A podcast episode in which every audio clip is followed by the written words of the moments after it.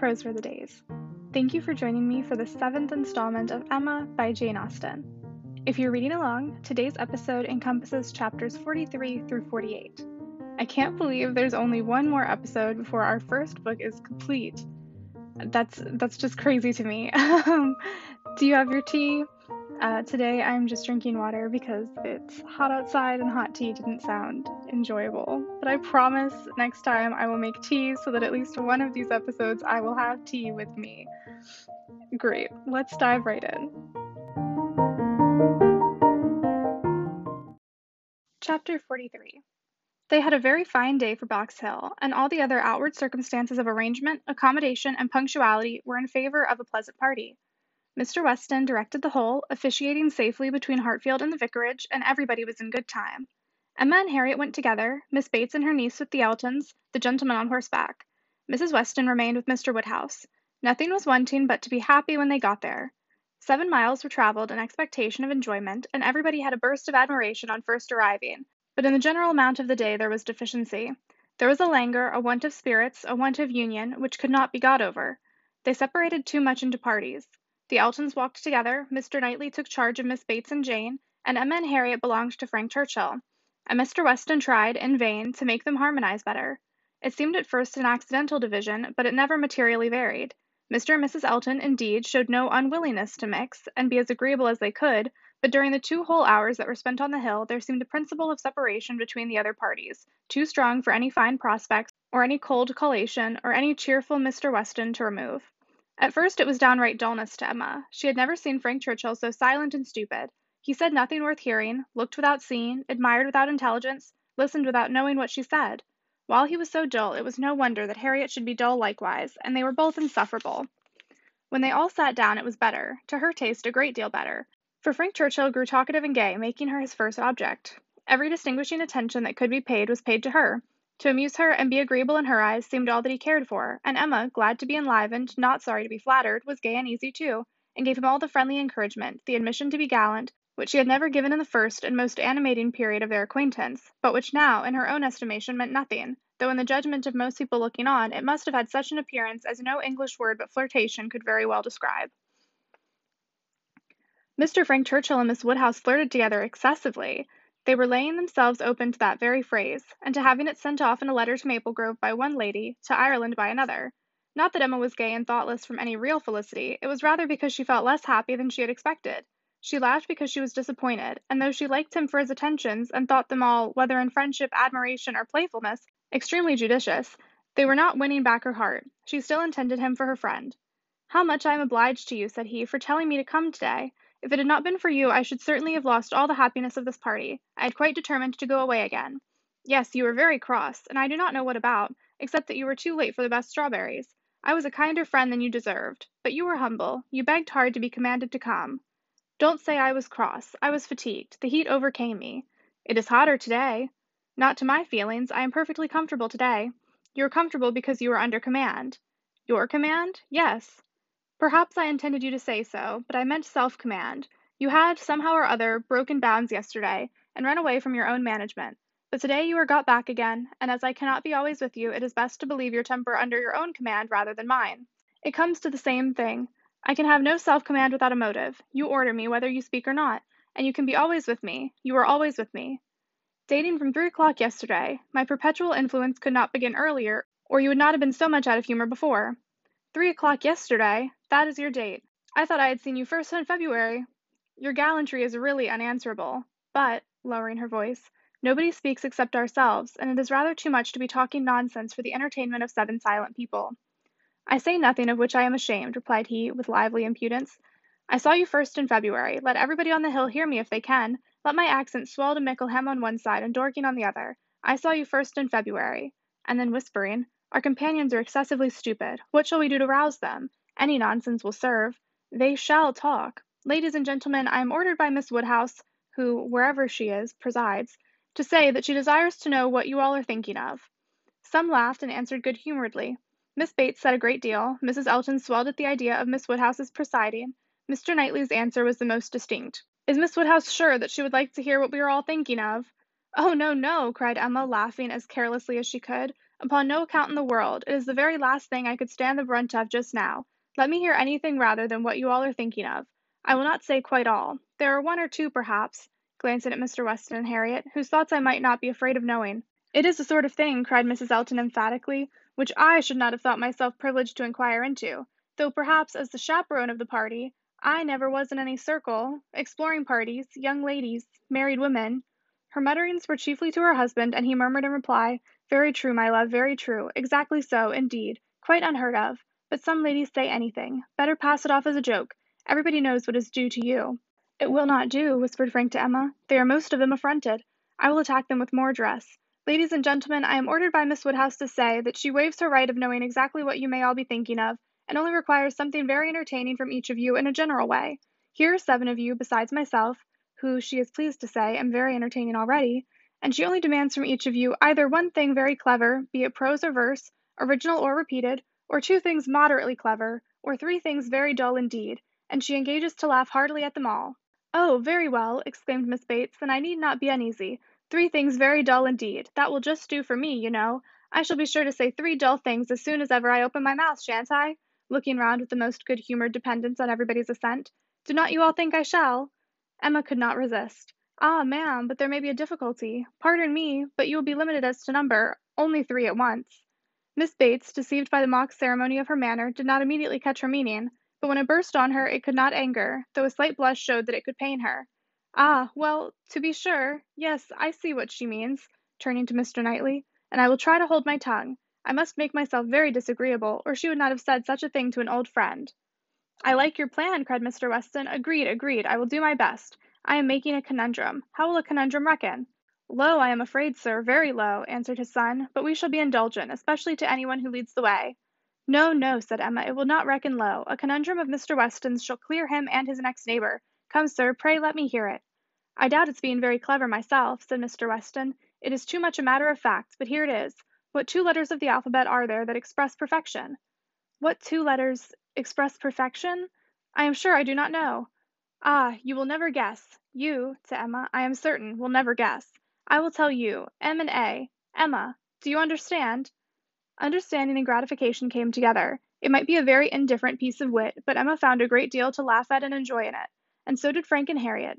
It did not seem to touch the rest of the party equally; some looked very stupid about it, and Mr. Knightley gravely said. This explains the sort of clever thing that is wanted, and Mr. Weston has done very well for himself, but he must have knocked up everybody else. Perfection should not have come quite so soon." "Oh, for myself, I protest I must be excused," said Mrs. Elton. "I really cannot attempt. I am not at all fond of this sort of thing. I had an acrostic once sent to me upon my own name which I was not at all pleased with. I knew who it came from an abominable puppy you know whom I mean," nodding to her husband. These kind of things are very well at Christmas when one is sitting round the fire, but quite out of place, in my opinion, when one is exploring about the country in summer. Miss Woodhouse must excuse me. I am not one of those who have witty things at everybody's service. I do not pretend to be a wit. I have a great deal of vivacity in my own way, but I really must be allowed to judge when to speak, and when to hold my tongue. Pass us, if you please, Mr. Churchill. Pass Mr. E., Knightley, Jane, and myself. We have nothing clever to say, not one of us. Yes, yes, pray pass me, added her husband with a sort of sneering consciousness. I have nothing to say that can entertain Miss Woodhouse or any other young lady. An old married man, quite good for nothing. Shall we walk, Augusta?" "With all my heart. I am really tired of exploring so long on one spot. Come, Jane, take my other arm." Jane declined it, however, and the husband and wife walked off. "Happy couple!" said Frank Churchill, as soon as they were out of hearing. "How well they suit one another. Very lucky, marrying as they did, upon an acquaintance formed only in a public place. They only knew each other, I think, a few weeks in Bath. Peculiarly lucky. For as to any real knowledge of a person's disposition that Bath or any public place can give, it is all nothing; there can be no knowledge. It is only by seeing women in their own homes, among their own set, just as they always are, that you can form any just judgment. Short of that, it is all guess and luck, and will generally be ill luck. How many a man has committed himself on a short acquaintance, and rooted all the rest of his life!"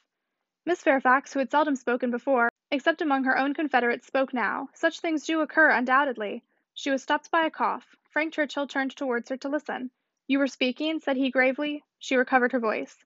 "I was only going to observe, that though such unfortunate circumstances do sometimes occur both to men and women, I cannot imagine them to be very frequent. A hasty and imprudent attachment may arise, but there is generally time to recover from it afterwards.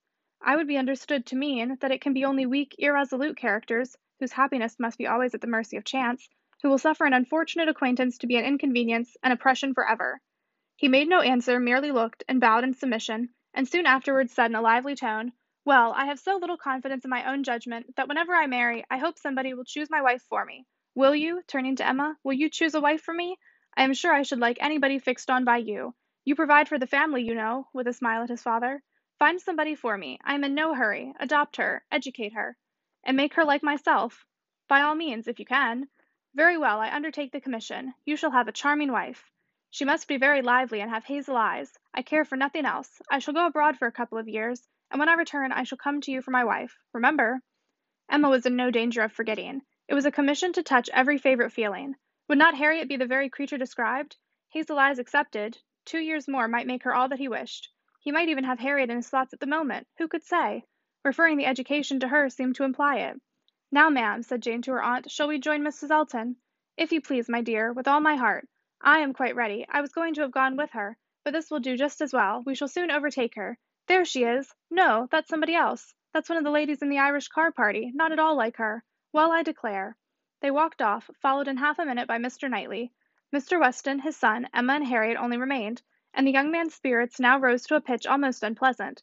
Even Emma grew tired at last of flattery and merriment, and wished herself rather walking quietly about with any of the others, or sitting almost alone and quite unattended to, in tranquil observation of the beautiful views beneath her. The appearance of the servants looking out for them to give notice of the carriages was a joyful sight, and even the bustle of collecting and preparing to depart, and the solicitude of Mrs. Elton to have her carriage first, were gladly endured in the prospect of the quiet drive home which was to close the very questionable enjoyments of this day of pleasure. Such another scheme, composed of so many ill assorted people, she hoped never to be betrayed into again. While waiting for the carriage, she found Mr. Knightley by her side. He looked around as if to see that no one were near, and then said, "Emma, I must once more speak to you as I have been used to do, a privilege rather endured than allowed, perhaps, but I must still use it. I cannot see you acting wrong without a remonstrance. How could you be so unfeeling to Miss Bates? How could you be so insolent in your wit to a woman of her character, age, and situation? Emma, I had not thought it possible." Emma recollected, blushed, was sorry, but tried to laugh it off. Nay, how could I help saying what I did? Nobody could have helped it. It was not so very bad. I dare say she did not understand me. I assure you she did. She felt your full meaning. She has talked of it since. I wish you could have heard how she talked of it, with what candor and generosity. I wish you could have heard her honoring your forbearance, in being able to pay her such attentions as she was forever receiving from yourself and your father, when her society must be so irksome. Oh, cried Emma, I know there is not a better creature in the world, but you must allow that what is good and what is ridiculous are most unfortunately blended in her. "They are blended," said he, "I acknowledge, and were she prosperous I could allow much for the occasional prevalence of the ridiculous over the good. Were she a woman of fortune, I would leave every harmless absurdity to take its chance. I would not quarrel with you for any liberties of manner. Were she your equal in situation But, Emma, consider how far this is from being the case. She is poor, she has sunk from the comfort she was born to, and if she lived to old age must probably sink more. Her situation should secure your compassion. It was badly done indeed. You, whom she had known from an infant whom she had seen grow up from a period when her notice was an honor, to have you now in thoughtless spirits and the pride of the moment laugh at her, humble her, and before her niece too, and before others, many of whom, certainly some, would be entirely guided by your treatment of her. This is not pleasant to you, Emma, and it is very far from pleasant to me, but I must, I will, I will tell you truths while I can, satisfied with proving myself your friend by very faithful counsel, and trusting that you will some time or other do me greater justice than you can do now. She was most forcibly stuck. The truth of his representation there was no denying; she felt it at her heart. How could she have been so brutal, so cruel to Miss Bates? How could she have exposed herself to such ill opinion in any one she valued? And how suffer him to leave her without saying one word of gratitude or concurrence of common kindness? Time did not compose her. As she reflected more, she seemed but to feel it more. She never had been so depressed. Happily it was not necessary to speak. There was only Harriet, who seemed not in spirits herself, fagged and very willing to be silent and Emma felt the tears running down her cheeks almost all the way home, without being at any trouble to check them, extraordinary as they were. While they talked they were advancing towards the carriage. It was ready, and before she could speak again he had handed her in. He had misinterpreted the feelings which had kept her face averted and her tongue motionless. They were combined only of anger against herself, mortification, and deep concern. She had not been able to speak, and on entering the carriage sunk back for a moment overcome, then reproaching herself for having taken no leave, making no acknowledgment, parting in apparent sullenness, she looked out with voice and hand, eager to show a difference, but it was too late. He had turned away, and the horses were in motion. She continued to look back, but in vain, and soon, with what appeared unusual speed, they were half way down the hill, and everything left far behind. She was vexed beyond what could have been expressed, almost beyond what she could conceal. Never had she felt so agitated, so mortified, grieved at any circumstance in her life. Chapter 44 The wretchedness of a scheme to Box Hill was in Emma's thoughts all the evening. How it might be considered by the rest of the party she could not tell. They, in their different homes and in their different ways, might be looking back on it with pleasure, but in her view it was a morning more completely misspent, more totally bare of rational satisfaction at the time, and more to be abhorred in recollection, than any she had ever passed. A whole evening of backgammon with her father was felicity to it. There, indeed, lay real pleasure, for there she was giving up the sweetest hours of the twenty-four to his comfort, and feeling that, unmerited as might be the degree of his fond affection and confiding esteem, she could not, in her general conduct, be open to any severe reproach. As a daughter, she hoped she was not without a heart. She hoped no one could have said to her, How could you be so unfeeling to your father? I must, I will tell you truths while I can. Miss Bates should never again, no never, if attention in future could do away the past, she might hope to be forgiven. She had been often remiss, her conscience told her so, remiss perhaps more in thought than fact, scornful, ungracious. But it should be so no more. In the warmth of true contrition she would call upon her the very next morning, and it should be the beginning, on her side, of a regular, equal, kindly intercourse. She was just as determined when the morrow came and went early, that nothing might prevent her. It was not unlikely, she thought, that she might see Mr. Knightley in her way, or perhaps he might come in while she were paying her visit. She had no objection. She would not be ashamed of the appearance of the penitence, so justly and truly hers. Her eyes were towards Donwell as she walked, but she saw him not. The ladies were all at home. She had never rejoiced at the sound before, nor ever before entered the passage, nor walked up the stairs with any wish of giving pleasure, but in conferring obligation or of deriving it, except in subsequent ridicule. There was a bustle on her approach, a good deal of moving and talking. She heard Miss Bates's voice, something was to be done in a hurry. The maid looked frightened and awkward, hoped she would be pleased to wait a moment, and then ushered her in too soon. The aunt and niece seemed both escaping into the adjoining room. Jane she had a distinct glimpse of, looking extremely ill, and before the door had shut them out she heard Miss Bates saying, Well, my dear, I shall say you are laid down upon the bed, and I am sure you are ill enough. Poor old Mrs. Bates, civil and humble as usual, looked as if she did not quite understand what was going on. I'm afraid Jane is not very well, said she. But I do not know. They tell me she is well. I dare say my daughter will be here presently, Miss Woodhouse. I hope you find a chair. I wish Hetty had not gone. I am very little able. Have you a chair, ma'am? Do you sit where you like? I am sure she will be here presently. Emma seriously hoped she would. She had a moment's fear of Miss Bates keeping away from her. But Miss Bates soon came, very happy and obliged, but Emma's conscience told her that there was not the same cheerful volubility as before, less ease of look and manner. A very friendly inquiry after Miss Fairfax, she hoped, might lead the way to a return of old feelings. The touch seemed immediate. Ah, Miss Woodhouse, how kind you are! I suppose you have heard, and are come to give us joy. This does not seem much like joy, indeed, in me, twinkling away a tear or two. But it will be very trying for us to part with her, after having had her so long, and she has a dreadful headache just now, writing all the morning, such long letters, you know, to be written to Colonel Campbell and Mrs. Dixon. My dear, said I, you will blind yourself, for tears were in her eyes perpetually. One cannot wonder, one cannot wonder.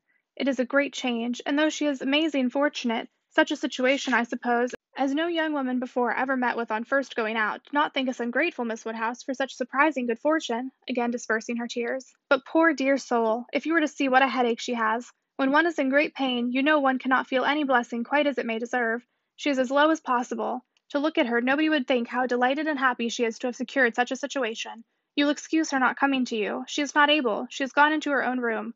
I want her to lie down upon the bed. My dear, said I, I shall say you are laid down upon the bed. But however she is not. She is walking about the room. But now that she has written her letters, she says she shall soon be well. She will be extremely sorry to miss seeing you, Miss Woodhouse, but your kindness will excuse her. You were kept waiting at the door. I was quite ashamed, but somehow there was a little bustle, for it so happened that we had not heard the knock. Until you were on the stairs we did not know anybody was coming. It was only Mrs. Cole, said I. Depend on it, nobody else would come so early. Well, said she, it must be borne some time or other, and it may as well be now. But then Patty came in, and said it was you. Oh, said I, it is Miss Woodhouse. I am sure you will like to see her. I can see nobody, said she, and up she got, and would go away. And that was what made us keep you waiting, and extremely sorry and ashamed we were. If you must go, my dear, said I, you must, and I will say you are laid down upon the bed. Emma was most sincerely interested. Her heart had been long growing kinder towards Jane, and this picture of her present sufferings acted as a cure for every former ungenerous suspicion, and left her nothing but pity, and the remembrance of the less just and less gentle sensations of the past obliged her to admit that Jane might very naturally resolve on seeing Mrs. Cole, or any other steady friend, when she might not bear to see herself. She spoke as she felt, with earnest regret and solicitude, sincerely wishing that the circumstances which she collected from Miss Bates to be now actually determined on might be as much for Miss Fairfax's advantage and comfort as possible. It must be a severe trial to them all. She had understood it was to be delayed till Colonel Campbell's return. So very kind, replied Miss Bates, but you were always kind. There was no bearing such an always, and to break through her dreadful gratitude Emma made the direct inquiry of, Where, may I ask, is Miss Fairfax going? To a Mrs. Smallridge, charming woman, most superior, to have the charge of her three little girls, delightful children. Impossible that any situation could be more replete with comfort, if we except, perhaps, Mrs. Suckling's own family and Mrs. Bragg's, but Mrs. Smallridge is intimate with both, and in the very same neighbourhood, lives only four miles from Maple Grove. Jane will be only four miles from Maple Grove. Mrs. Elton, I suppose, has been the person to whom Miss Fairfax owes Yes, our good Mrs. Elton, the most indefatigable, true friend. She would not take a denial. She would not let Jane say no. For when Jane first heard of it it was the day before yesterday, the very morning we were at Donwell when Jane first heard of it, she was quite decided against accepting the offer, and for the reasons you mention. Exactly as you say, she had made up her mind to close with nothing till Colonel Campbell's return, and nothing should induce her to enter into any engagement at present, and so she told Mrs. Elton over and over again, and I am sure I had no more idea that she would change her mind. But that good Mrs. Elton, whose judgment never fails her, saw further than I did. It is not everybody that would have stood out in such a kind way as she did, and refused to take Jane's answer. But she positively declared she would not write any such denial yesterday, as Jane wished her. She would wait, and sure enough yesterday evening it was all settled that Jane should go. Quite a surprise to me. I had not the least idea.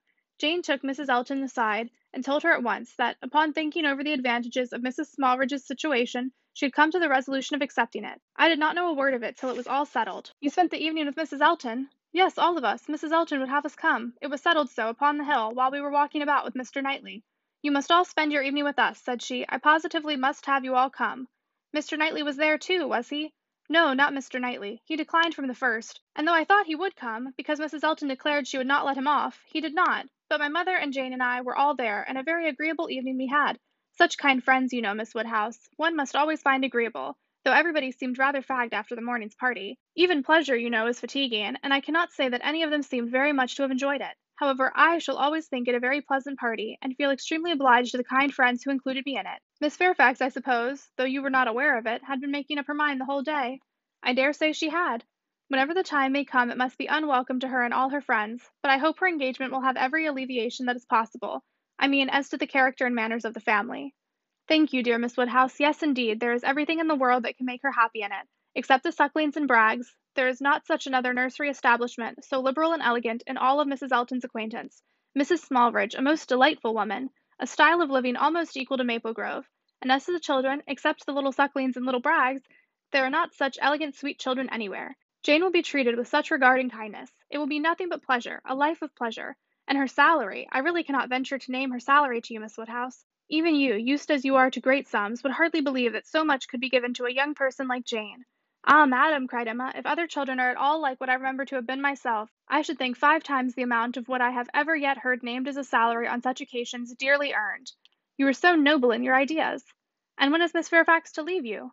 Very soon, very soon indeed. That's the worst of it. Within a fortnight. Mrs. Smallridge is in a great hurry. My poor mother does not know how to bear it. So, then, I try to put it out of her thoughts, and say, Come, ma'am, do not let us think about it any more. Her friends must all be sorry to see her, and will not Colonel and Mrs. Campbell be sorry to find that she has engaged herself before their return? Yes, Jane says she is sure they will, but yet this is such a situation as she cannot feel herself justified in declining. I was so astonished when she first told me what she had been saying to Mrs. Elton, and when Mrs. Elton at the same moment came congratulating me upon it. It was before tea. Stay. No, it could not be before tea, because we were just going to cards. And yet it was before tea, because I remember thinking, oh no, now I recollect, now I have it.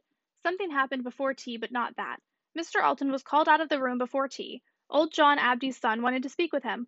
Poor old John! I have a great regard for him. He was clerk to my poor father twenty seven years, and now, poor old man, he is bedridden, and very poorly with the rheumatic gout in his joints. I must go and see him today, and so will Jane, I am sure, if she gets out at all. And poor John's son came to talk to Mr. Elton about relief from the parish. He is very well to do himself, if you know, being head man at the Crown, ostler and everything of that sort, but still he cannot keep his father without some help, and so, when Mr. Elton came back, he told us what John Ostler had been telling him, and then it came out about the chaise having been sent to Randalls to take Mr. Frank Churchill to Richmond. That was what happened before tea. It was after tea that Jane spoke to Mrs. Elton. Miss Bates would hardly give Emma time to say how perfectly new this circumstance was to her, but as, without supposing it possible that she could be ignorant of any of the particulars of Mr. Frank Churchill's going, she proceeded to give them all, it was of no consequence. What Mr. Elton had learned from the ostler on the subject, being the accumulation of the ostler's own knowledge and the knowledge of the servants at Randalls, was, that a messenger had come over from Richmond soon after the return of the party from Box Hill, which messenger, however, had been no more than was expected, and that Mr. Churchill had sent his nephew a few lines containing, upon the whole, a tolerable account of Mrs. Churchill, and only wishing him not to delay coming back beyond the next morning early, but that Mr. Frank Churchill having resolved to go home directly, without waiting at all, and his horse seemed to have got a cold, Tom had been sent off immediately for the Crown chaise, and the ostler had stood out and seen it pass by, the boy going a good pace and driving very steadily. There was nothing in all this either to astonish or interest, and it caught Emma's attention only as it united with the subject which already engaged her mind. The contrast between Mrs. Churchill's importance in the world and Jane Fairfax's struck her. One was everything, the other nothing, and she sat musing on the difference of woman's destiny, and quite unconscious on what her eyes were fixed, till roused by Miss Bates, saying, "Ay, I see what you are thinking of the pianoforte. What is to become of it? Very true. Poor dear Jane was talking of it just now. You must go, said she. You and I must part. You will have no business here. Let it stay, however, said she. Give it house room till Colonel Campbell comes back. I shall talk about it to him. He will settle for me. He will help me out of all my difficulties. And to this day, I do believe, she knows not whether it was his present or his daughter's. Now Emma was obliged to think of the pianoforte, and the remembrance of all her former fanciful and unfair conjectures was so little pleasing that she soon allowed herself to believe her visit had been long enough, and, with a repetition of everything that she could venture to say of the good wishes which she really felt, took leave. Chapter 45 Emma's pensive meditations as she walked home were not interrupted, but on entering the parlour she found those who must rouse her. Mr. Knightley and Harriet had arrived during her absence and were sitting with her father. Mr. Knightley immediately got up, and, in a manner decidedly graver than usual, said, "I would not go away without seeing you, but I have no time to spare, and therefore must now be gone directly. I am going to London to spend a few days with John and Isabella. Have you anything to send or say besides the love, which nobody carries?" "Nothing at all. But is not this a sudden scheme?" "Yes, rather. I have been thinking of it some little time." Emma was sure he had not forgiven her. He looked unlike himself. Would tell him that they ought to be friends again. While he stood, as if meaning to go, but not going, her father began his inquiries. "Well, my dear, and did you get there safely? And how did you find my worthy old friend and her daughter? I dare say they must have been very much obliged to you for coming. Dear Emma has been to call on Mrs. and Miss Bates, Mr. Knightley, as I told you before. She is always so attentive to them." Emma's colour was heightened by this unjust praise, and with a smile and a shake of the head, which spoke much, she looked at Mr. Knightley. It seemed as if there were an instantaneous impression in her favour, as if his eyes received the truth from hers, and all that had passed of good in her feelings were at once caught and honoured. He looked at her with a glow of regard. She was warmly gratified, and in another moment still more so, by a little movement of more than common friendliness on his part. He took her hand; whether she had not herself made the first motion, she could not say; she might, perhaps, have rather offered it; but he took her hand, pressed it, and certainly was on the point of carrying it to his lips, when from some fancy or other he suddenly let it go. Why he should feel such a scruple, why he should change his mind when it was all but done, she could not perceive. He would have judged better, she thought, if he had not stopped. The intention, however, was indubitable and whether it was that his manners had in general so little gallantry, or however else it happened, but she thought nothing became him more. It was with him of so simple yet so dignified a nature. She could not but recall the attempt with great satisfaction. It spoke such perfect amity. He left them immediately afterwards, gone in a moment. He always moved with the alertness of a mind which could neither be undecided nor dilatory, but now he seemed more sudden than usual in his disappearance. Emma could not regret her having gone to Miss Bates, but she wished she had left her ten minutes earlier. It would have been a great pleasure to talk over Jane Fairfax's situation with Mr. Knightley. Neither would she regret that he should be going to Brunswick Square, for she knew how much his visit would be enjoyed. But it might have happened at a better time, and to have had longer notice of it would have been pleasanter. They parted thorough friends, however. She could not be deceived as to the meaning of his countenance and his unfinished gallantry. It was all done to assure her that she had fully recovered his good opinion. He had been sitting with them half an hour, she found. It was a pity that she had not come back earlier. In the hope of diverting her father's thoughts from the disagreeableness of Mr. Knightley's going to London, and going so suddenly, and going on horseback, which she knew would be all very bad, Emma communicated her news of Jane Fairfax, and her dependence on the effect was justified. It supplied a very useful check. Interested, without disturbing him. He had long made up his mind to Jane Fairfax's going out as governess, and could talk of it cheerfully, but Mr. Knightley's going to London had been an unexpected blow. I'm very glad indeed, my dear, to hear she is to be so comfortably settled. Mrs. Elton is very good natured and agreeable, and I dare say her acquaintances are just what they ought to be. I hope it is a dry situation, and that her health will be taken good care of. It ought to be a first object, as I am sure poor Miss Taylor's always was with me. You know, my dear, she is going to be to this new lady what Miss Taylor was to us, and I hope she will be better off in one respect, and not be induced to go away after it has been her home so long. The following day brought news from Richmond to throw everything else into the background. An express arrived at Randalls to announce the death of Mrs. Churchill. Though her nephew had had no particular reason to hasten back on her account, she had not lived above six and thirty hours after his return. A sudden seizure, of a different nature from anything foreboded by her general state, had carried her off after a short struggle. The great Mrs. Churchill was no more. It was felt as such things must be felt. Everybody had a degree of gravity and sorrow, tenderness towards the departed, solicitude for the surviving friends, and, in a reasonable time, curiosity to know where she would be buried. Goldsmith tells us that when lovely woman stoops to folly, she has nothing to do but to die, and when she stoops to be disagreeable, it is equally to be recommended as a clearer of ill fame. Mrs. Churchill, after being disliked at least twenty five years, was now spoken of with compassionate allowances. In one point she was fully justified. She had never been admitted before to be seriously ill. The event acquitted her of all the fancifulness and all the selfishness of imaginary complaints. Poor Mrs. Churchill! No doubt she had been suffering a great deal, more than anybody had ever supposed, and continual pain would try the temper. It was a sad event, a great shock. With all her faults, what would Mr. Churchill do without her? Mr. Churchill's loss would be dreadful, indeed. Mr. Churchill would never get over it. Even Mr. Weston shook his head and looked solemn, and said, Ah, poor woman, who would have thought it? and resolved that his mourning should be as handsome as possible, and his wife sat sighing and moralizing over her broad hems with a commiseration and good sense true and steady. How it would affect Frank was among the earliest thoughts of both. It was also a very early speculation with Emma. The character of Mrs. Churchill, the grief of her husband, her mind glanced over them both with awe and compassion, and then rested with lightened feelings on how Frank might be affected by the event, how benefited, how freed. She saw in a moment all the possible good. Now an attachment to Harriet Smith would have nothing to encounter. Mr. Churchill, independent of his wife, was feared by nobody, an easy, guidable man to be persuaded into anything by his nephew. All that remained to be wished was that the nephew should form the attachment as, with all her goodwill in the cause, Emma could feel no certainty of its being already formed. Harriet behaved extremely well on the occasion, with great self command.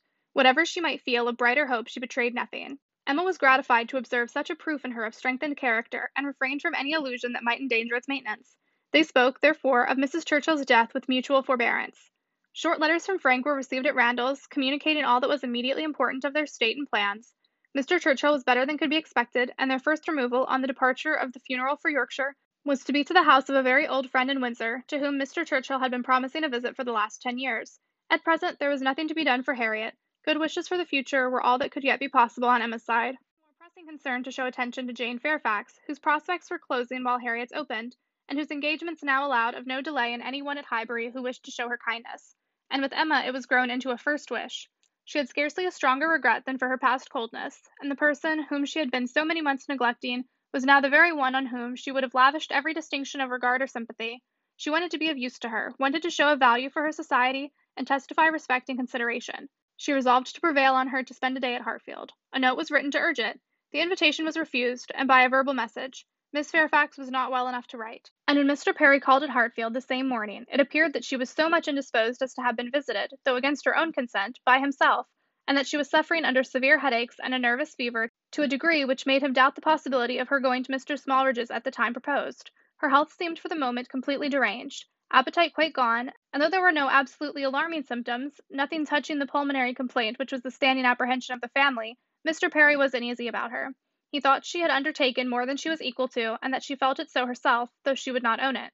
Her spirits seemed overcome. Her present home, he could not but observe, was unfavorable to a nervous disorder. Confined always to one room, he could have wished it otherwise, and her good aunt, though his very old friend, he must acknowledge to be not the best companion for an invalid of that description. Her care and attention could not be questioned. They were, in fact, only too great. He very much feared that Miss Fairfax derived more evil than good from them. Emma listened with the warmest concern, grieved for her more and more, and looked around eager to discover some way of being useful. To take her, be it only an hour or two, from her aunt, to give her change of air and scene, and quiet, rational conversation, even for an hour or two, might do her good. And the following morning she wrote again to say, in the most feeling language she could command, that she would call for her in the carriage at any hour that Jane would name, mentioning that she had Mr. Perry's decided opinion in favor of such exercise for his patient. The answer was only in this short note. Miss Fairfax's compliments and thanks, but is quite unequal to any exercise. Emma felt that her own note had deserved something better, but it was impossible to quarrel with words whose tremulous inequality showed indisposition so plainly, and she thought only of how she might best counteract this unwillingness to be seen or assisted. In spite of the answer, therefore, she ordered the carriage and drove to Mrs. Bates, in the hopes that Jane would be induced to join her. But it would not do. Miss Bates came to the carriage door, all gratitude, and agreeing with her most earnestly and thinking an airing might be of the greatest service and everything that message could do was tried, but all in vain. Miss Bates was obliged to return without success. Jane was quite unpersuadable. The mere proposal of going out seemed to make her worse. Emma wished she could have seen her, and tried her own powers, but almost before she could hint the wish, Miss Bates made it appear that she had promised her niece on no account to let Miss Woodhouse in.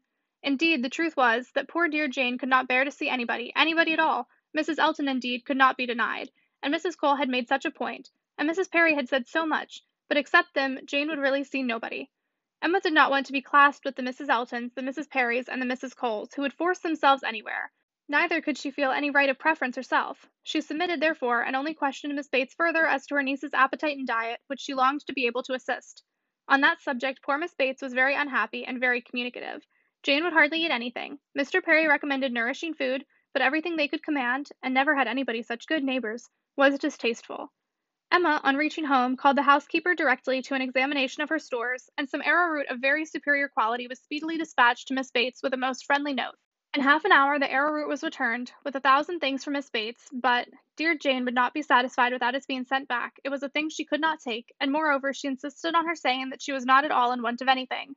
When Emma afterward heard that Jane Fairfax had been seen wandering about the meadows at some distance from Highbury on the afternoon of the very day on which she had, under the plea of being unequal to any exercise, and it mortified her that she was given so little credit for proper feeling, or esteemed so little worthy as a friend, but she had the consolation of knowing that her intentions were good and of being able to say to herself that could Mr. Knightley have been privy to all her attempts of assisting Jane Fairfax, could he even have seen into her heart, he would not, on this occasion, have found anything to reprove.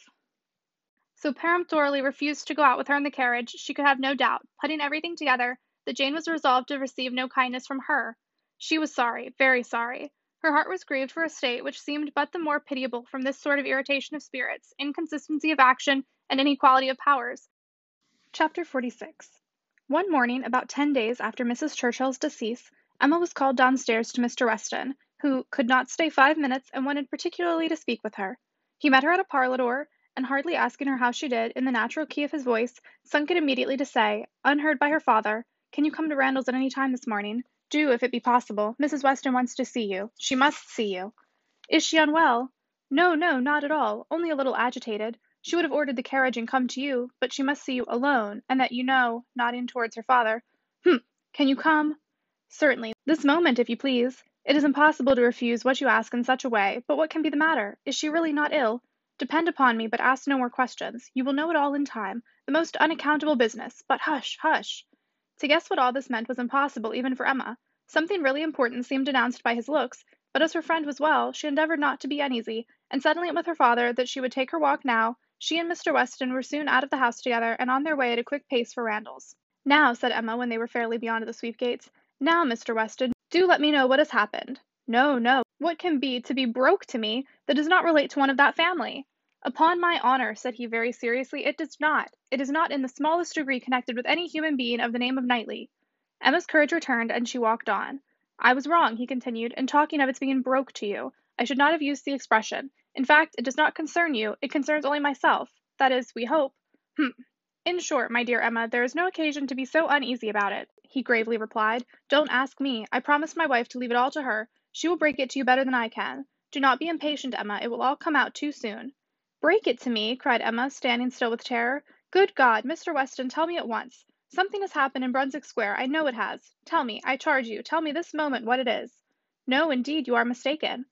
"Mr. Weston, do not trifle with me. Consider how many of my dearest friends are now in Brunswick Square. Which of them is it? I charge you by all that is sacred not to attempt concealment."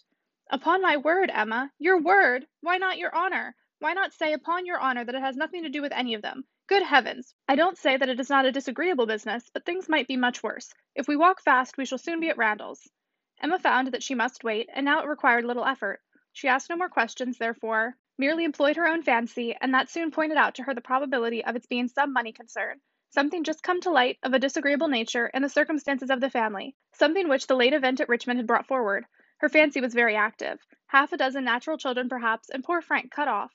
This, though very undesirable, would be no matter of agony to her. It inspired more than an animating curiosity. "Who is that gentleman on horseback?" said she, as they proceeded, speaking more to assist Mr. Weston in keeping his secret than with any other view. "I do not know. One of the Otways. Not Frank, it is not Frank, I assure you. You will not see him. He is half way to Windsor by this time." "Has your son been with you, then?" "Oh! yes. Did not you know? Well, well, never mind." For a moment he was silent, and then added, in a tone much more guarded and demure, "Yes, Frank came over this morning just to ask us how we did." They hurried on and were speedily at Randalls. Well, my dear, said he as they entered the room, I have brought her, and now I hope you will soon be better. I shall leave you together. There is no use in delay. I shall not be far off if you want me. And Emma distinctly heard him add, in a lower tone, before he quitted the room, I have been as good as my word. She has not the least idea. Mrs. Weston was looking so ill, and had an air of so much perturbation, that Emma's uneasiness increased, and the moment they were alone she eagerly said, What is it, my dear friend? Something of a very unpleasant nature, I find, has occurred. Do let me know directly what it is. I have been walking all this way in complete suspense. We both abhor suspense. Do not let mine continue longer. It will do you good to speak of your distress, whatever it may be. Have you, indeed, no idea, said Mrs. Weston in a trembling voice, cannot you, my dear Emma, cannot you form a guess as to what you are to hear? So far as that it relates to Mr. Frank Churchill, I do guess. You are right, it does relate to him, and I will tell you directly, resuming her work and seeming resolved against looking up. He has been here this very morning on a most extraordinary errand. It is impossible to express our surprise. He came to speak to his father on a subject, to announce an attachment. She stopped to breathe. Emma thought first of herself and then of Harriet. More than an attachment indeed, resumed Mrs. Weston, an engagement. A positive engagement. What will you say, Emma? What will anybody say? When it is known that Frank Churchill and Miss Fairfax are engaged, nay, that they have been long engaged. Emma even jumped with surprise, and horror struck exclaimed, Jane Fairfax, good God, you are not serious. You do not mean it. You may well be amazed, returned Mrs. Weston, still averting her eyes, and talking on with eagerness, that Emma might have time to recover. You may well be amazed, but it is even so. There has been a solemn engagement between them ever since October, formed at Weymouth and kept a secret from everybody, not a creature knowing it but themselves, neither the Campbells, nor her family, nor his. It is so wonderful, that though perfectly convinced of the fact, it is yet almost incredible to myself. I can hardly believe it. I thought I knew him. Emma scarcely heard what was said. Her mind was divided between two ideas her own former conversations with him about Miss Fairfax and poor Harriet, and for some time she could only exclaim, and require confirmation, repeated confirmation. Well, said she at last, trying to recover herself, this is a circumstance which I must think of at least half a day before I can at all comprehend it. What! Engaged to her all the winter, before either of them came to Highbury! Engaged since October, secretly engaged. It has hurt me, Emma, very much. It has hurt his father equally. Some part of his conduct we cannot excuse. Emma pondered a moment, and then replied, I will not pretend not to understand you, and to give you all the relief in my power, be assured that no such effect has followed his attentions to me as you are apprehensive of. Mrs. Weston looked up, afraid to believe, but Emma's countenance was as steady as her words. That you may have less difficulty in believing this boast of my present perfect indifference, she continued, I will further tell you that there was a period in the early part of our acquaintance when I did like him, when I was very much disposed to be attached to him, nay, was attached, and how it came to cease is perhaps the wonder. Fortunately, however, it did cease. I have really for some time past, for at least three months, cared nothing about him. You may believe me, Mrs. Weston, this is the simple truth. Mrs. Weston kissed her with tears of joy, and when she could find utterance, assured her that this protestation had done her more good than anything else in the world could do. Mr. Weston will be almost as much relieved as myself, said she. On this point we have been wretched. It was our darling wish that you might be attached to each other, and we were persuaded that it was so. Imagine what we have been feeling on your account. I have escaped, and that I should escape may be a matter of grateful wonder to you and myself, but this does not acquit him, Mrs. Weston, and I must say that I think him greatly to blame. What right had he to come among us with affection and faith engaged, and with manners so very disengaged? What right had he to endeavor to please, as he certainly did, to distinguish any one young woman with persevering attention, as he certainly did, while he really belonged to another? How could he tell what mischief he might be doing? How could he tell that he might not be making me in love with him? Very wrong, very wrong indeed. From something that he said, my dear Emma, I rather imagine and how could she bear such behavior? Composure with a witness, to look on while repeated attentions were offering to another woman before her face, and not resent it. That is a degree of placidity which I can neither comprehend nor respect. There were misunderstandings between them, Emma. He said so expressly. He had no time to enter into much explanation. He was here only a quarter of an hour, and in a stage of agitation which did not allow the full use even of the time he could stay. But that there had been misunderstandings he decidedly said. The present crisis indeed seemed to be brought on by them, and those misunderstandings might very possibly arise from the impropriety of his conduct. Impropriety! Oh, Mrs. Weston, it is too calm a censure. Much, much beyond impropriety. It has sunk him. I cannot say how it has sunk him, in my opinion. So unlike what a man should be. None of that upright integrity, that strict adherence to truth and principle, that disdain of trick and littleness, which a man should display in every transaction of his life. Nay, dear Emma, now I must take his part, for though he has been wrong in this instance, I have known him long enough to answer for his having many, very many good qualities, and Good God! cried Emma, not attending to her. Mrs. Smallridge, too! Jane actually on the point of going as governess. What could he mean by such horrible indelicacy? To suffer her to engage herself, to suffer her even to think of such a measure. He knew nothing about it, Emma. On this article I can fully acquit him. It was a private resolution of hers, not communicated to him, or at least not communicated in a way to carry conviction. Till yesterday, I know, he said he was in the dark as to her plans. They burst on him, I do not know how, but by some letter or message, and it was the discovery of what she was doing, of this very project of hers, which determined him to come forward at once, own it all to his uncle, throw himself on his kindness, and, in short, put an end to the miserable state of concealment that has been carrying on so long. Emma began to listen better. I am to hear from him soon, continued Mrs. Weston. He told me at parting that he should soon write, and he spoke in a manner which seemed to promise me many particulars that could not be given now. Let us wait, therefore, for this letter. It may make many things intelligible and excusable, which now are not to be understood. Don't let us be severe. Don't let us be in a hurry to condemn him. Let us have patience. I must love him, and now that I am satisfied on one point, the one material point, I am sincerely anxious for its all turning out well, and ready to hope that it may. They must both have suffered a great deal under such a system of secrecy and concealment. His sufferings, replied Emma dryly, do not appear to have done him much harm. Well, and how did Mr. Churchill take it? Most favourably for his nephew. Gave his consent with scarcely a difficulty. Conceive what the events of a week have done in that family. While poor Mrs. Churchill lived, I suppose there could not have been a hope, a chance, a possibility. But scarcely are her remains at rest in the family vault than her husband is persuaded to act exactly opposite to what she would have required. What a blessing it is, when undue influence does not survive the grave. He gave his consent with very little persuasion. It may bring many extenuations. Ah, thought Emma, he would have done as much for Harriet. This was settled last night, and Frank was off with the light this morning. He stopped at Highbury, at the Bateses, I fancy, some time, and then came on thither, but was in such a hurry to get back to his uncle to whom he is just now more necessary than ever, that, as I tell you, he could stay with us but a quarter of an hour. He was very much agitated, very much indeed, to a degree that made him appear quite a different creature from anything I had ever seen him before. In addition to all the rest, there had been the shock of finding her so very unwell, which he had had no previous suspicion of, and there was every appearance of his having been feeling a great deal. And do you really believe the affair to have been carrying on with such perfect secrecy? The Campbells, the Dixons, did none of them know of the engagement? Emma could not speak the name of Dixon without a little blush. None, not one. He positively said that it had been known to no being in the world but their two selves. Well, said Emma, I suppose we shall gradually grow reconciled to the idea, and I wish them very happy, but I shall always think it a very abominable sort of proceeding.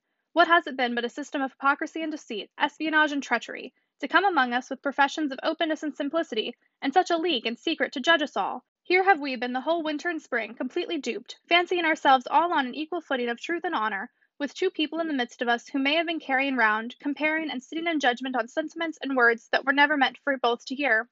They must take the consequence, if they have heard each other spoken of in a way not perfectly agreeable. I am quite easy on that head, replied Mrs. Weston. I am very sure that I never said anything of either to the other which both might not have heard. You were in luck. Your only blunder was confined to my ear, when you imagined a certain friend of ours in love with the lady. True, but as I have always had a thoroughly good opinion of Miss Fairfax, I never could, under any blunder, have spoken ill of her, and as to speaking ill of him, there I must have been safe. At this moment Mr. Weston appeared a little distance from the window, evidently on the watch. His wife gave him a look which invited him in, and while he was coming round, added, Now, dearest Emma, let me entreat you to say and look everything that may set his heart at ease, and incline him to be satisfied with the match. Let us make the best of it. And indeed, almost everything may be fairly said in her favour. It is not a connection to gratify, but if Mr. Churchill does not feel that, why should we? And it may be a very fortunate circumstance for him, for Frank I mean, that he should have attached himself to a girl of such steadiness of character and good judgment as I have always given her credit for, and still am disposed to give her credit for, in spite of this one great deviation from the strict rule of right. And how much may be said in her situation for even that error?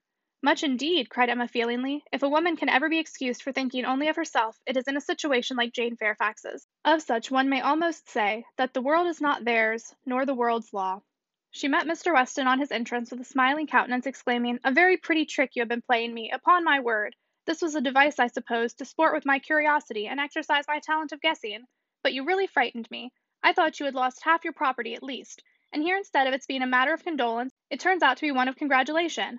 I congratulate you, Mr. Weston, with all my heart, on the prospect of having one of the most lovely and accomplished young women in England for your daughter. A glance or two between him and his wife convinced him that all was as right as the speech proclaimed, and its happy effect on his spirits was immediate. His air and voice recovered their usual briskness. He shook her heartily and gratefully by the hand, and entered on the subject in a manner to prove that he now only wanted time and persuasion to think the engagement no very bad thing. His companion suggested only what could palliate imprudence or smooth objections, and by the time they had talked it all over together, and he had talked it all over again with Emma in their walk back to Hartfield, he was become perfectly reconciled and not far from thinking it the very best thing Frank could possibly have done. Chapter 47 Harriet, poor Harriet! Those were the words, and then lay the tormenting ideas which Emma could not get rid of. and which constituted the real misery of the business to her. Frank Churchill had behaved very ill by herself, very ill in many ways, but it was not so much his behavior as her own which made her so angry with him. It was the scrape which he had drawn her into on Harriet's account that gave the deepest hue to his offence. Poor Harriet! To be a second time the dupe of her misconceptions and flattery! Mr. Knightley had spoken prophetically when he once said, Emma, you have been no friend to Harriet Smith. She was afraid she had done her nothing but disservice. It was true that she had not to charge herself in this instance, as in the former, with being the sole and original author of the mischief, with having suggested such feelings as might otherwise never have entered Harriet's imagination, for Harriet had acknowledged her admiration and preference of Frank Churchill before she had ever given her a hint on the subject, but she felt completely guilty of having encouraged what she might have repressed. She might have prevented the indulgence and increase of such sentiments. Her influence would have been enough, and now she was very conscious that she ought to have prevented them. She felt that she had been risking her friend's happiness on most insufficient grounds. Common sense would have directed her to tell Harriet that she must not allow herself to think of him, and that there were five hundred chances to one against his ever caring for her. But with common sense, she added, I am afraid I have had little to do. She was extremely angry with herself. If she could not have been angry with Frank Churchill too, it would have been dreadful. As for Jane Fairfax, she might at least relieve her feelings from any present solicitude on her account. Harriet would be anxiety enough. She need no longer be unhappy about Jane, whose troubles, and whose ill health having, of course, the same origin, must be equally under cure. Her days of insignificance and evil were over. She could soon be well and happy and prosperous. Emma could not imagine why her own attentions had been slighted. This discovery laid many smaller matters open. No doubt it had been from jealousy. In Jane's eyes she had been a rival, and well might anything she could offer of assistance or regard be repulsed. An airing in the Hartfield carriage would have been the rack, an arrowroot from the Hartfield storeroom must have been poison.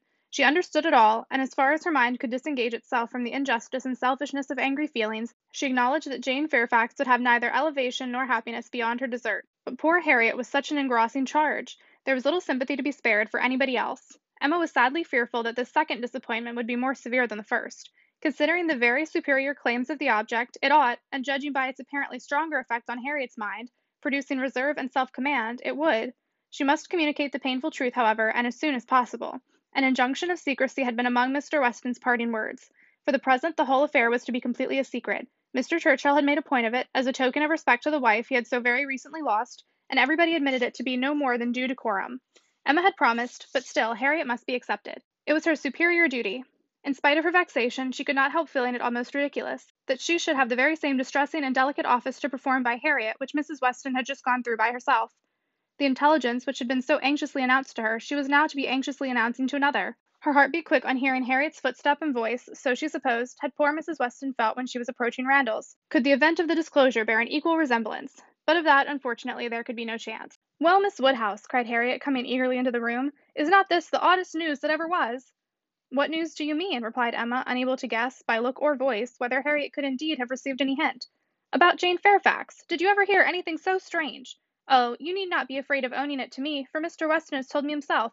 I met him just now. He told me it was to be a great secret, and therefore I should not think of mentioning it to anybody but you, but he said you knew it." "What did Mr. Weston tell you?" said Emma, still perplexed.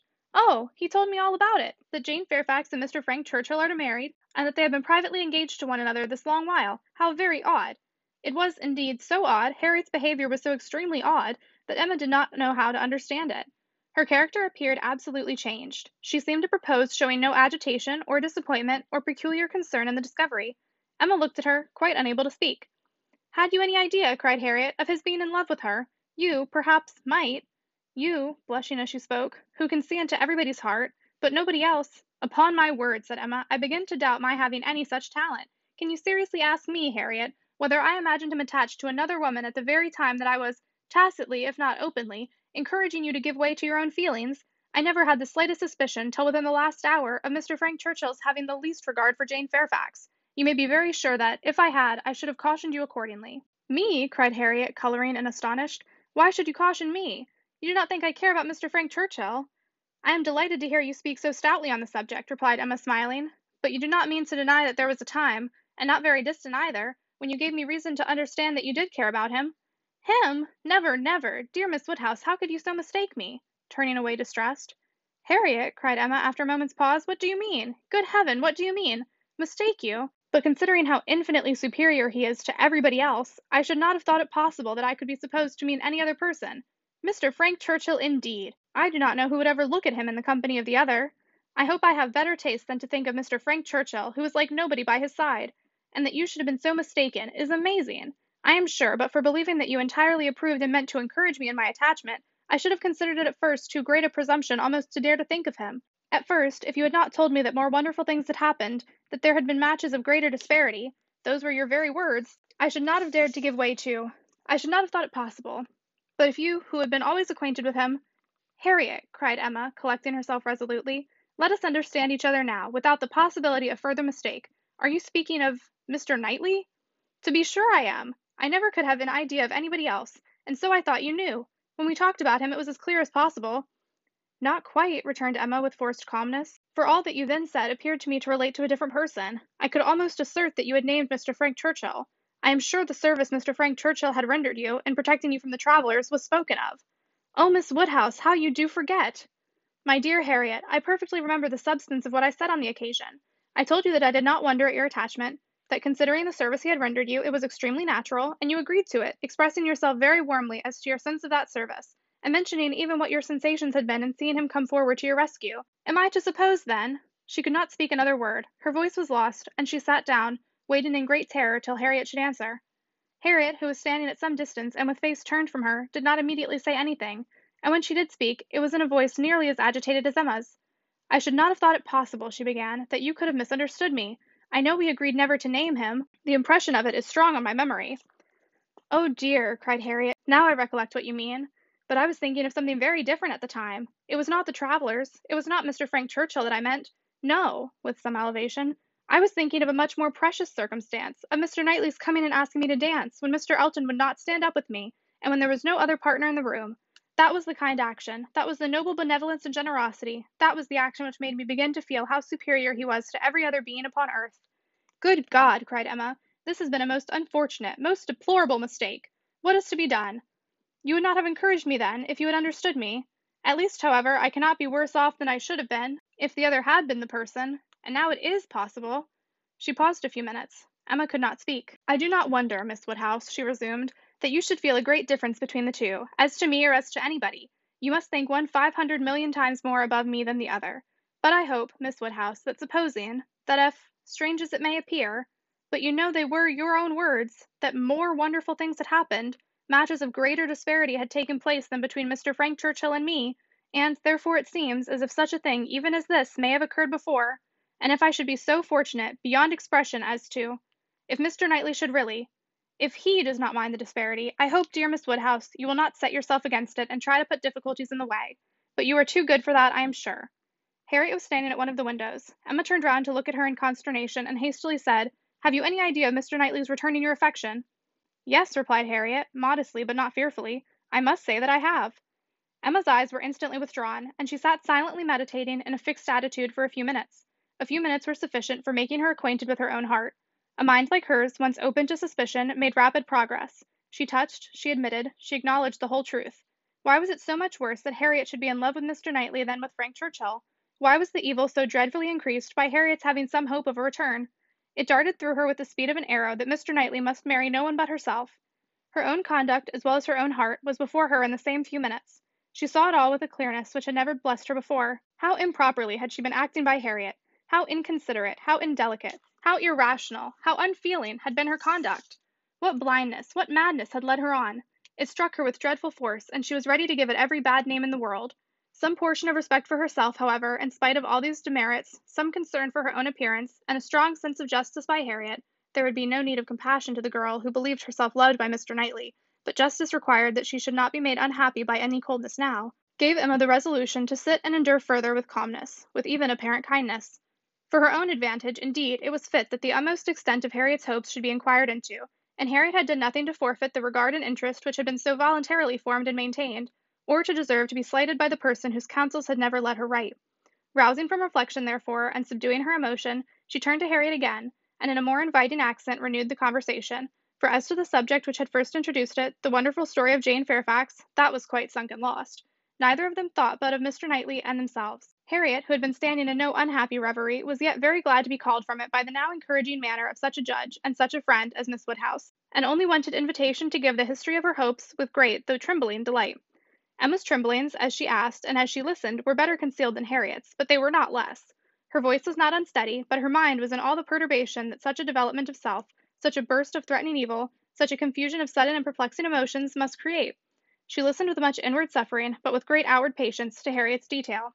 Methodical or well arranged, or very well delivered, it could not be expected to be, but it contained, when separated from all the feebleness and tautology of the narration, a substance to sink her spirit, especially with the corroborating circumstances which her own memory brought in favor of Mr. Knightley's most improved opinion of Harriet. Harriet had been conscious of a difference in his behavior ever since those two decisive dances.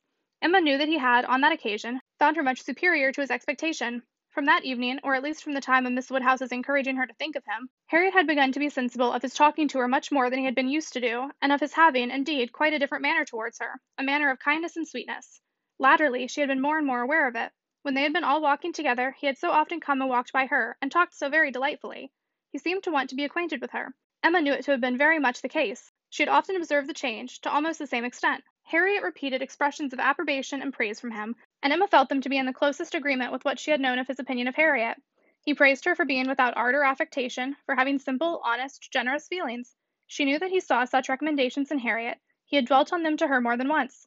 Much that lived in Harriet's memory, many little particulars of the notice she had received from him, a look, a speech, a removal from one chair to another, a compliment implied, a preference inferred, had been unnoticed, because unsuspected, by Emma. Circumstances that might swell to half an hour's relation, and contain multiplied proofs to her who had seen them, had passed undiscerned by her who now heard them, but the two latest occurrences to be mentioned, the two of strongest promise to Harriet, were not without some degree of witness from Emma herself.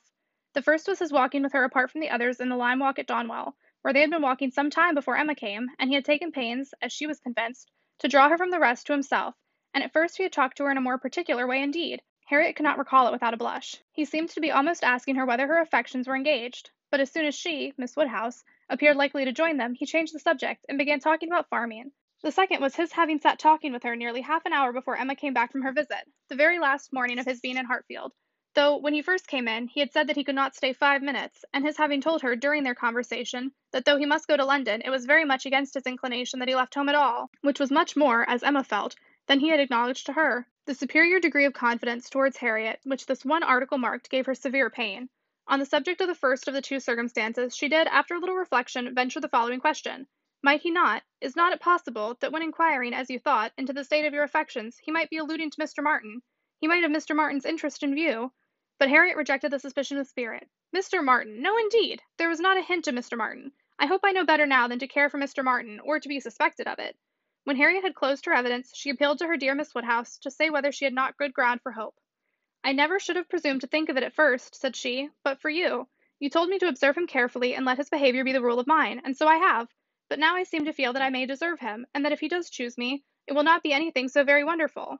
The bitter feelings occasioned by this speech, the many bitter feelings, made the utmost exertion necessary on Emma's side to enable her to say in reply. Harriet, I will only venture to declare that Mr. Knightley is the last man in the world who would intentionally give any woman the idea of his feeling for her more than he really does." Harriet seemed ready to worship her friend for a sentence so satisfactory, and Emma was only saved from raptures and fondness, which at that moment would have been dreadful penance, by the sound of her father's footsteps. He was coming through the hall. Harriet was too much agitated to encounter him. She could not compose herself. Mr. Woodhouse would be alarmed. She had better go. With most ready encouragement from her friend, therefore, she passed off through another door, and the moment she was gone, this was the spontaneous burst of Emma's feelings. Oh God! that I had never seen her! The rest of the day, the following night, were hardly enough for her thoughts. She was bewildered amidst the confusion of all that had rushed on her within the last few hours. Every moment had brought a fresh surprise, and every surprise must be matter of humiliation to her. How to understand it all? How to understand the deceptions she had been thus practising on herself and living under? The blunders, the blindness of her own head and heart. She sat still, she walked about, she tried her own room, she tried the shrubbery. In every place, every posture, she perceived that she had acted most weakly, that she had been imposed on by others in a most mortifying degree, that she had been imposing on herself in a degree yet more mortifying, that she was wretched, and should probably find this day but the beginning of wretchedness. To understand, thoroughly understand, her own heart, was the first endeavour. To that point went every leisure moment which her father's claims on her allowed, and every moment of involuntary absence of mind. How long had Mr. Knightley been so dear to her, as every feeling declared him now to be? When had his influence, such influence, begun? When he had succeeded to that place in her affection which Frank Churchill had once, for a short period, occupied. She looked back, she compared the two, compared them, as they had always stood in her estimation from the time of the latter's becoming known to her, and as they must at any time have been compared by her, had it oh, had it, by any blessed felicity occurred to her to institute the comparison, She saw that there never had been a time when she did not consider Mr. Knightley as infinitely the superior, or when his regard for her had not been infinitely the most dear. She saw that in persuading herself, in fancying, in acting to the contrary, she had been entirely under a delusion, totally ignorant of her own heart, and in short, that she had never really cared for Frank Churchill at all. This was the conclusion of the first series of reflections. This was the knowledge of herself on the first question of inquiry which she reached, and without being long in reaching it, she was most sorrowfully indignant, ashamed of every sensation but the one revealed to her, her affection for Mr. Knightley. Every other part of her mind was disgusting. With insufferable vanity had she believed herself in the secret of everybody's feelings, with unpardonable arrogance proposed to arrange everybody's destiny. She was proved to have been universally mistaken, and she had not quite done nothing, for she had done mischief. She had brought evil on Harriet, on herself, and she too much feared, on Mr. Knightley. Were this most unequal of all connections to take place, on her must rest all the reproach of having given it a beginning, for this attachment she must believe to be produced only by a consciousness of Harriet's, and even were this not the case, he would never have known Harriet at all but for her folly. Mr. Knightley and Harriet Smith. It was a union to distance every wonder of the kind. The attachment of Frank Churchill and Jane Fairfax became commonplace, threadbare, stale in comparison, exciting no surprise, presenting no disparity, affording nothing to be said or thought. Mr. Knightley and Harriet Smith. Such an elevation on her side, such a debasement on his. It was horrible to Emma to think how it must sink him in the general opinion, to foresee the smiles, the sneers, the merriment it would prompt at his expense, the mortification and disdain of his brother, the thousand inconveniences to himself. Could it be? No, it was impossible. And yet it was far, very far, from impossible. Was it a new circumstance for a man of first rate abilities to be captivated by very inferior powers? Was it new for one, perhaps too busy to seek, to be the prize of a girl who would seek him? Was it new for anything in this world to be unequal, inconsistent, incongruous, or for chance and circumstance, as second causes, to direct the human fate? Oh, had she never brought Harriet forward, had she left her where she ought, and where he had told her she ought, had she not, with a folly which no tongue could express, prevented her marrying the unexceptionable young man who would have made her happy and respectable in the line of life to which she ought to belong, all would have been safe. None of this dreadful sequel would have happened. How Harriet could ever have had the presumption to raise her thoughts to Mr. Knightley! How she could dare to fancy herself the chosen of such a man till actually assured of it! But Harriet was less humble, had fewer scruples than formerly. Her inferiority, whether of mind or situation, seemed little felt. She had seemed more sensible of Mr. Elton's being to stoop and marry in her than she now seemed of Mr. Knightley's. Alas! was not that her own doing too? Who had been at pains to give Harriet notions of self consequence but herself? Who but herself had taught her that she was to elevate herself if possible, and that her claims were great to a high worldly establishment? If Harriet from being humble were grown vain, it was her doing too. Chapter 48 Till now that she was threatened with its loss, Emma had never known how much of her happiness depended on being first with Mr. Knightley, first in interest and affection. Satisfied that it was so, and feeling it her due, she had enjoyed it without reflection, and only in the dread of being supplanted found how inexpressibly important it had been. Long, very long, she felt she had been first, for having no female connections of his own, there had been only Isabella whose claims could be compared with hers, and she had always known exactly how far he loved and esteemed Isabella. She had herself been first with him for many years past. She had not deserved it. She had often been negligent or perverse, slighting his advice or even wilfully opposing him, insensible of half his merits, and quarreling with him because he would not acknowledge her false and insolent estimate of her own. But still, from family attachment and habit, and thorough excellence of mind he had loved her, and watched over her from a girl, with an endeavor to improve her, and an anxiety for her doing right, which no other creature had at all shared. In spite of all her faults, she knew she was dear to him, might she not say very dear? When the suggestions of hope, however, which must follow here, presented themselves, she could not presume to indulge them. Harriet Smith might think herself not unworthy of being peculiarly, exclusively, passionately loved by Mr. Knightley. She could not. She could not flatter herself with any idea of blindness in his attachment to her. She had received a very recent proof of its impartiality. How shocked had he been by her behaviour to Miss Bates! How directly, how strongly had he expressed himself to her on the subject! Not too strongly for the offence, but far, far too strongly to issue from any feeling softer than upright justice and clear sighted goodwill. She had no hope, nothing to deserve the name of hope, that he could have that sort of affection for herself which was now in question, but there was a hope, at times a slight one, at times much stronger, that Harriet might have deceived herself and be overrating his regard for her. Wish it she must, for his sake, be the consequence nothing to herself but his remaining single all his life. Could she be secure of that, indeed, of his never marrying at all, she believed she should be perfectly satisfied. Let him but continue the same Mr. Knightley to her and her father, the same Mr. Knightley to all the world, let Donwell and Hartfield lose none of their precious intercourse of friendship and confidence, and her peace would be fully secured. Marriage, in fact, would not do for her. It would be incompatible with what she owed to her father, and with what she felt for him. Nothing should separate her from her father. She would not marry, even if she were asked by Mr. Knightley. It must be her ardent wish that Harriet might be disappointed, and she hoped that when able to see them together again, she might at least be able to ascertain what the chances for it were. she should see them henceforward with the closest observance, and wretchedly as she had hitherto misunderstood even those she was watching, she did not know how to admit that she could be blinded here. He was expected back every day. The power of observation would be soon given, frightfully soon it appeared when her thoughts were in one course. In the meanwhile, she resolved against seeing Harriet. It would do neither of them good, it would do the subject no good, to be talking of it further. She was resolved not to be convinced as long as she could doubt, and yet had no authority for opposing Harriet's confidence. To talk would be only to irritate. She wrote to her, therefore, kindly but decisively, to beg that she would not, at present, come to Hartfield, acknowledging it to be her conviction that all further confidential discussion of one topic had better be avoided, and hoping that if a few days were allowed to pass before they met again, except in the company of others, she objected only to a tete a tete, they might be able to act as if they had forgotten the conversation of yesterday. Harriet submitted and approved, and was grateful. This point was just arranged when a visitor arrived to tear Emma's thoughts a little from the one subject which had engrossed them, sleeping or waking, the last twenty four hours. Mrs. Weston, who had been calling on her daughter in law elect, and took Hartfield in her way home, almost as much in duty to Emma as in pleasure to herself, to relate all the particulars of so interesting an interview. Mr. Weston had accompanied her to Mrs. Bates, and gone through his share of this essential attention most handsomely, but she having then induced Miss Fairfax to join her in an airing, was now returned with much more to say, and much more to say with satisfaction, than a quarter of an hour spent in Mrs. Bates's parlour with all the encumbrance of awkward feelings could have afforded. A little curiosity Emma had, and she made the most of it while her friend related. Mrs. Weston had set off to pay the visit in a good deal of agitation herself, and in the first place had wished not to go at all at present, to be allowed merely to write to Miss Fairfax instead, and to defer this ceremonious call till a little time had passed, and Mr. Churchill could be reconciled to the engagements becoming known, as, considering everything, she thought such a visit could not be paid without leading to reports, but Mr. Weston had thought differently. He was extremely anxious to show his approbation to Miss Fairfax and her family, and did not conceive that any suspicion could be excited by it, or if it were, that it would be of any consequence, for such things, he observed, always got about. Emma smiled, and felt that Mr. Weston had very good reason for saying so. They had gone, in short, and very great had been the evident distress and confusion of the lady. She had hardly been able to speak a word, and every look and action had shown how deeply she was suffering from consciousness. The quiet, heartfelt satisfaction of the old lady, and the rapturous delight of her daughter, who proved even too joyous to talk as usual, had been a gratifying yet almost an affecting scene. They were both so truly respectable in their happiness, so disinterested in every sensation, thought so much of Jane, so much of everybody, and so little of themselves that every kindly feeling was at work for them.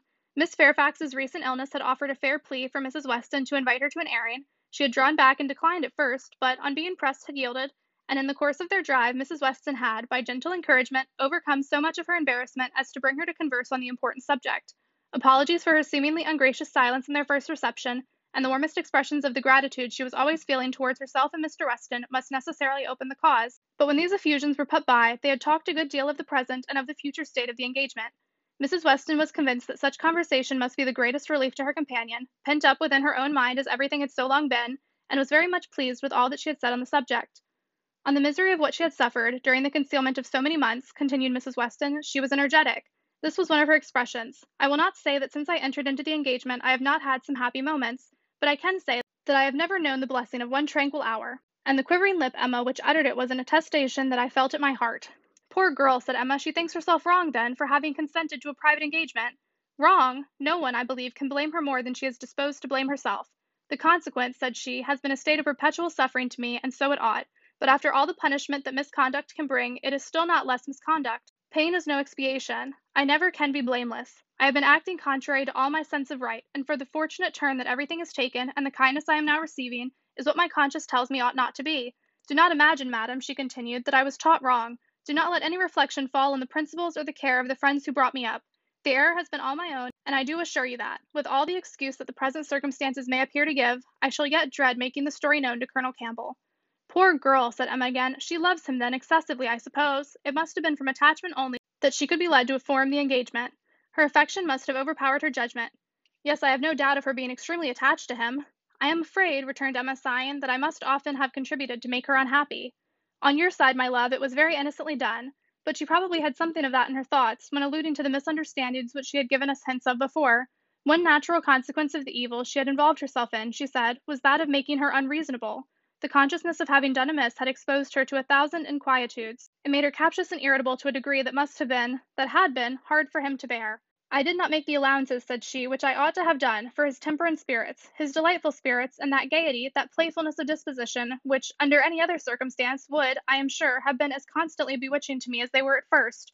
She then began to speak of you, and of the great kindness you had shown her during her illness. And with a blush which showed me how it was all connected, desired me, whenever I had an opportunity, to thank you. I could not thank you too much, for every wish and every endeavor to do her good. She was sensible that you had never received any proper acknowledgment from herself.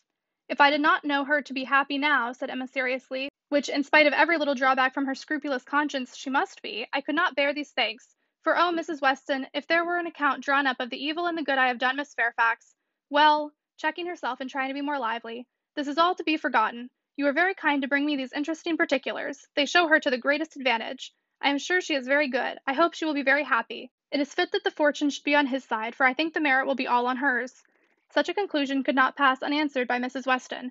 She thought well of Frank in almost every respect, and what was more, she loved him very much, and her defence was, therefore, earnest.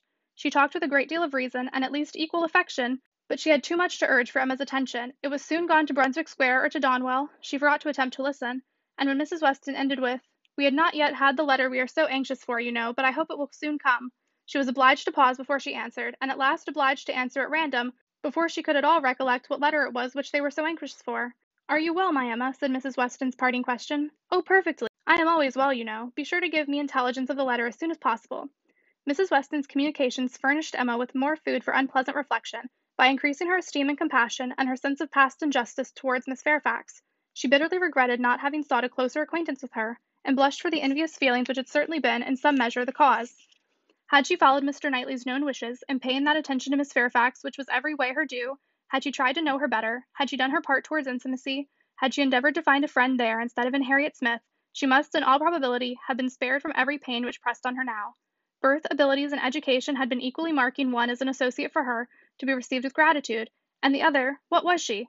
Supposing even that they had never become intimate friends, that she had never been admitted into Miss Fairfax's confidence on this important matter, which was most probable, still, in knowing her as she ought, and as she might, she must have been preserved from the abominable suspicions of an improper attachment to Mr. Dixon, which she had not only so foolishly fashioned and harbored herself, but had so unpardonably imparted, an idea which she greatly feared had been made a subject of material distress to the delicacy of Jane's feelings by the levity or carelessness of Frank Churchill's. Of all the sources of evil surrounding the former, since her coming to Highbury, she was persuaded that she must herself have been the worst. She must have been a perpetual enemy. They never could have been all three together without her having stabbed Jane Fairfax's peace in a thousand instances, and on Box Hill perhaps it had been the agony of a mind that would bear no more. The evening of this day was very long and melancholy at Hartfield. The weather added what it could of gloom. A cold stormy rain set in, and nothing of July appeared but in the trees and shrubs, which the wind was despoiling, and the length of the day, which only made such cruel sights the longer visible. The weather affected Mr. Woodhouse, and he could only be kept tolerably comfortable by almost ceaseless attention on his daughter's side, and by exertions which had never cost her half so much before. It reminded her of the first forlorn tete a tete on the evening of Mrs. Weston's wedding day, but Mr. Knightley had walked in then, soon after tea, and dissipated every melancholy fancy.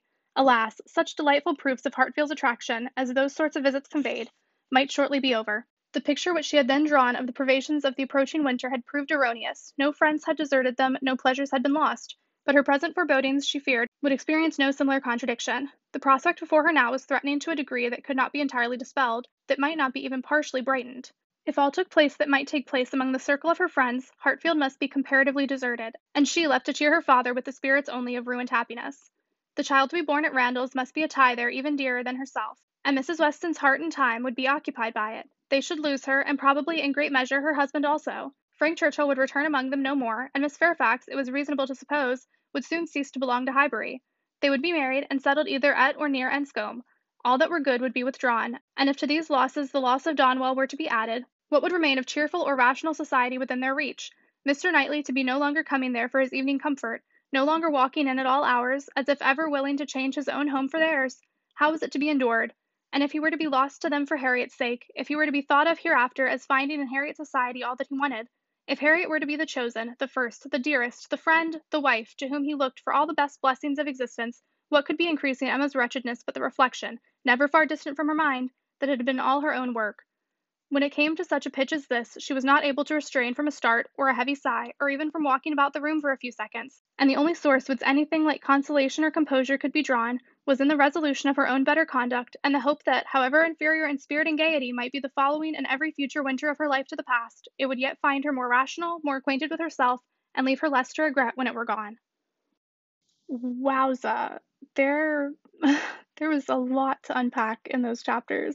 Um, before we get started unpacking everything, um, I just wanted to remind you how I am able to make this podcast a reality. Wowza. Okay. Um, this was like uh, I got hit with like a freight train. Like, this was a crazy set of chapters. So much happened, and yet I feel like it went by so ridiculously quickly. Like, I don't I don't know if if this was actually a shorter set of chapters than usual. Um, but I feel like there's so many loose ends that still need to be tied up in the last few chapters. So we're we're facing uh some chaos right now. Uh, off the top of my head, Mrs. Churchill dying, wham, hit in the face with that one. Did not see that coming. Uh, I mean, I think for story development, it was pretty necessary because she was the main thing that was stopping Frank from having a lot of character development. Um, I was absolutely gobsmacked that he and Jane had things like way before we were even like aware that things were happening. Like that's absolute like madness to me. Austen Chef's Kiss, that was a beautiful plot twist. Um, I did not see that coming. We went full circle with Mr. Knightley's concerns of Frank not being interested in in uh, Emma, but having some kind of interest in Jane. Uh, and then we find out that that was definitely the case. Um, they were keeping it secret, which of course at this time was like a big social no-no. Like that was that was one way to get kind of kind of nixed from the from the community pretty quickly. Um, your your social opinion was going to be very very low after something like that, uh, and we see that that's definitely the case. Um, but people do feel bad for Jane because they they think that like this is something that must have been really hard for her. And I mean, obviously it was. And especially that Augusta was like convinced that she needed to have a situation settled like ASAP. I'm still really confused about why Jane would tell Augusta that she wanted to go ahead with it. Uh, I know that it said that there was a misunderstanding, but I don't think that we have gotten the context of the misunderstanding. Um, so I don't know if maybe something happened where Frank like said something that made her think that like all bets were off, and so she was better off in the situation. Um, I still don't really know what exactly is going on there. It seems like Mrs. Weston is getting closer to having the baby. I know I didn't mention that in the discussion last time, um, just because it wasn't like super important to the overall like storyline at the time. Um, but now that Emma is like really concerned, uh, that's becoming a more pressing issue. And Emma's concerned because she realizes that she's in love with Mr. Knightley, something I think all of us reading kind of recognized from the beginning. Um, I don't know if that was like super clear to anyone else, uh, but I didn't want to like give away too many of my thoughts in the early episodes. But I remember saying like she likes that he challenges her. Uh, and the undertone there was because she's in love with him. um, it was pretty clear um, to the reader that there was definitely some kind of chemistry there. Um, and now that Harriet is like, I have an interest in him and he has an interest in me, uh, and Emma's like, yeah, you kind of have a point there. Um, I didn't see it at first because I didn't think I had any reason to, but now I definitely see it. That can't be. Uh, and Emma, being stubborn, is still like, I will never marry. I can't do that. So that just means that Mr. Knightley just can't get married. He has to stay single, uh, which selfish and also not necessarily in her best taste because I think if she were to be with Mr. Knightley, she could definitely still make things work in terms of like respecting her father and like being there for him. Um, he loves Mr. Knightley, so that would like work out perfectly. Uh, Isabella literally married to his brother, so that would be like amazing. She'd get to see her family more. And I think that was like somewhat prevalent during the time um, of like families marrying families in like a large scheme. Uh, so not just like one person, but like two or three daughters would marry two or three sons from another family. I don't know if I'm explaining that well, but basically the situation with Isabella and John Knightley and then Emma and Mr. Knightley isn't necessarily like an odd thing. That wouldn't have been seen as like weird or taboo back then. But yeah, that was like also a wacky twist because I, like Emma, was also under the impression that Harriet meant Frank, um, if for no other reason than the fact that after she was like attacked on the road, she was thinking about a completely different like social attack when Mr. Elton like wouldn't dance with her and she chose like that time to bring it up. Like I would not have thought that that soon after being like attacked and rescued, um, she would be thinking about any other situation of being rescued either. So I don't think Emma was like not thinking clearly if that wasn't where her head went. Yeah, I'm like, I don't know what I want to happen.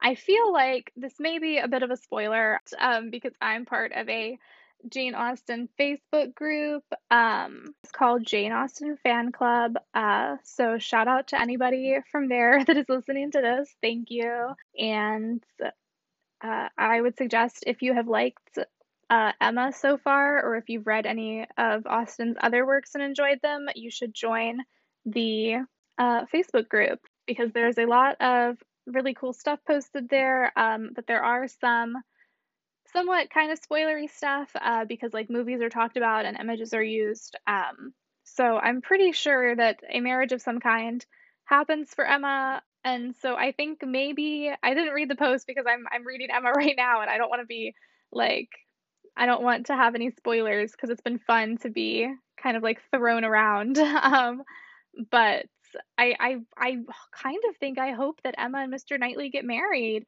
Um, not that I don't want the best for Harriet. I think that um, that would be like a great situation. Um, I just don't necessarily know if the interpretations of Mr. Knightley's interest are like properly interpreted. Um, and I would hate for Harriet to get hurt again because she has been screwed over by man after man after man in this whole like story.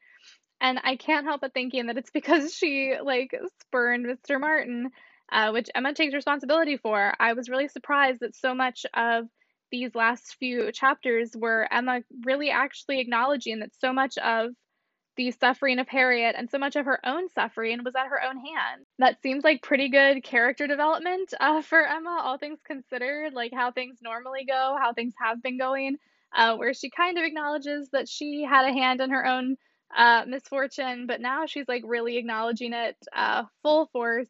She's come full circle, I think, in that regard. So I have some hope that good things will happen for her if for no other reason than because she finally took some responsibility for her actions. Um, but yeah, this was an absolutely bonkers set of chapters. I cannot believe we only have one more. That's madness to me. I feel like there's so much that we still have to learn about, um, but I am definitely super excited to see how this ends and to see where this ends up going because, like, wild, wacky, wacky, wild stuff going on, and I am living for it.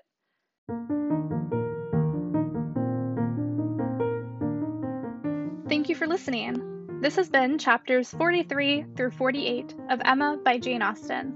Stay tuned for our last and final episode of Emma on Thursday that will cover chapters 49 through the conclusion.